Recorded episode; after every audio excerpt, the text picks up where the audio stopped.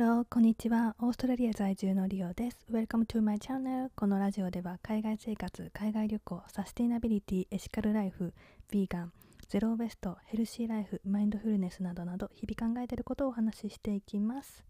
はい、今日はヴィーガンの話をしようと思います。どうやって私がヴィーガン生活、ヴィーガンライフスタイルを始めたかっていう話をしていこうと思います。大体ビーガンのせあのライフスタイルを送ってる人って何か一つの大きなことがあってガラリとビーガン生活に変わった人ってそんなにいないと思うんですよ。まあ、そうだと思っていた人でも実は昔からいろんなきっかけが積み重なって最後に何かしらきっかけがあってビーガンになった人が多いと思います。私はおそらくなんだけど環境問題が一番最初でした。バリに旅行に行ったことがきっかけだったと思うんだけどもやっぱバリのカフェってどこもエコな対策をとっていて竹ストローを使っていたりだとかビーガンのメニューが多かったりだとか。でなんかその時ビーガンの本当の意味を知らなくてまあベジタリアンと似たようなものだろうなぐらいな感覚だったんですけどまあそういう環境にも動物にも優しい場所なんだなっていう小さな最初のバケツの中の水に例えられることが多いんだけど私にとってそれが多分最初の一滴だったと思います。でオーストラリアで生活をしていたので、まあ、結構いろんなところでビーガンメニューだったりとかあとはまあエコなライフスタイル結構もう主流というか結構やってる方多いんですよね。なのであそうなんだなっていうふうにあの水は溜まり続けていて。でだけども私が結構ビーガンという言葉をがっつり知ったのは YouTube でした。YouTube で東京ベジライフっていうチャンネルがあるんだけどもそこで夏木さんという方がお話をしていたのが畜産業とエンバイロメントの話だったと思います。でそこで牛牛の出してる二酸化炭素がすごい地球に良くないっていうことを知ってあそうだったんだっていうことを初めて知りました。でそこから私たちが食べてるもの生活の中で選んでるものが地球にこんなに悪いんだってことを知ってそこから、まあ、の東京ベジライフのチャンネルは、ま、ベースで夏木さんがビーガンなのでビーガンの情報もたくさん上がってるんですね。なのでそこで続けてビーガンの話を見ました。であビーガンってあのベジタリアンとは違うんだっていうのをそこで知ってそこで YouTube を見漁りましたねビーガンの。そこで私は山崎由香さんとかあとデイジーバーバーさんのゆかりさんという方のチャンネルあかりソフロさん？あかりさんのチャンネルあハローベジハロービーガンライフのリサさんのチャンネルとかですかね。他にもいっぱい見た気がするけどいっぱい。日本の日本語でビーガンを発信してる方の YouTube をたくさん見て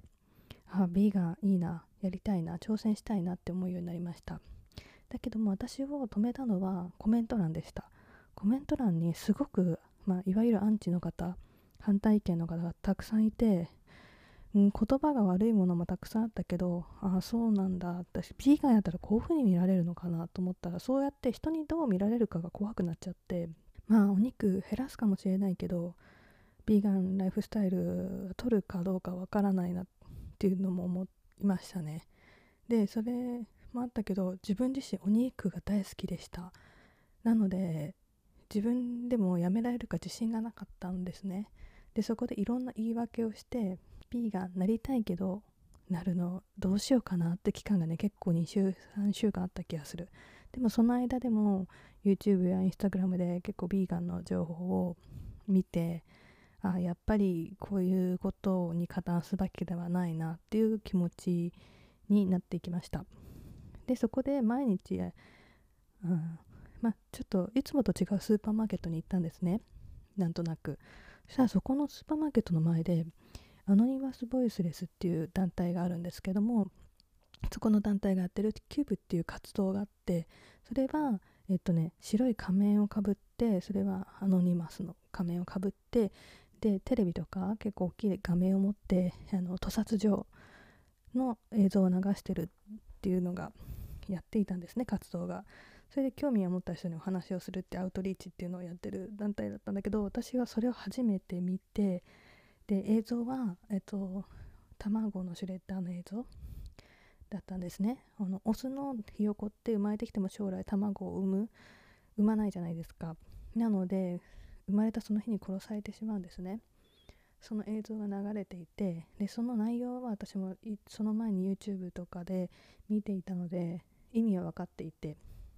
でそれを活動してる方がいてで私それを見た瞬間あなんとなくあ運命だって思って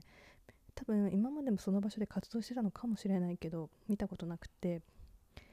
であ私これを見るためにこの道を通ってビーガンなりなさいって言われてるのかなって思ってあもうビーガンなるしかないなって思いました。もちろん今までもそういう活動あっても私が興味を持ってなかったり気にもしてなかったから見ることがなかったのかもしれない。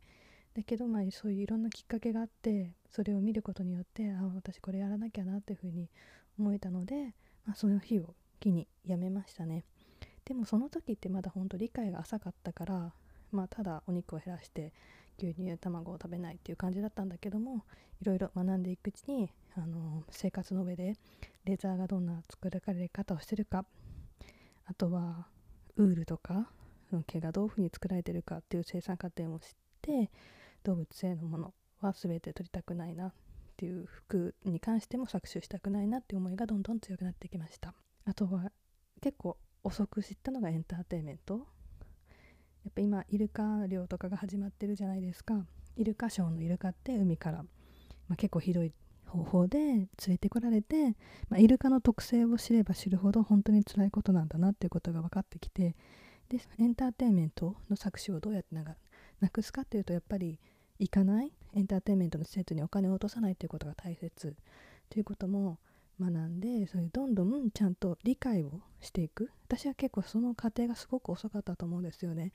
なのであのビーガンになってから知っていくことも多かったしビーガンになりましたって完璧にできますということじゃなくて徐々に徐々に学んでいって今も学び続けてるっていう感じです。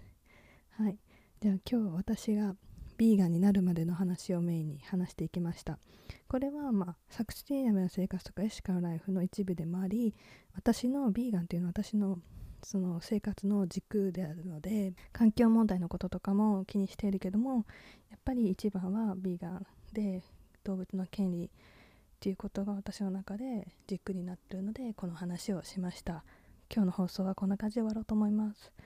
今日も聞いていただいてありがとうございます。Thank you for listening. See you next time. Bye bye.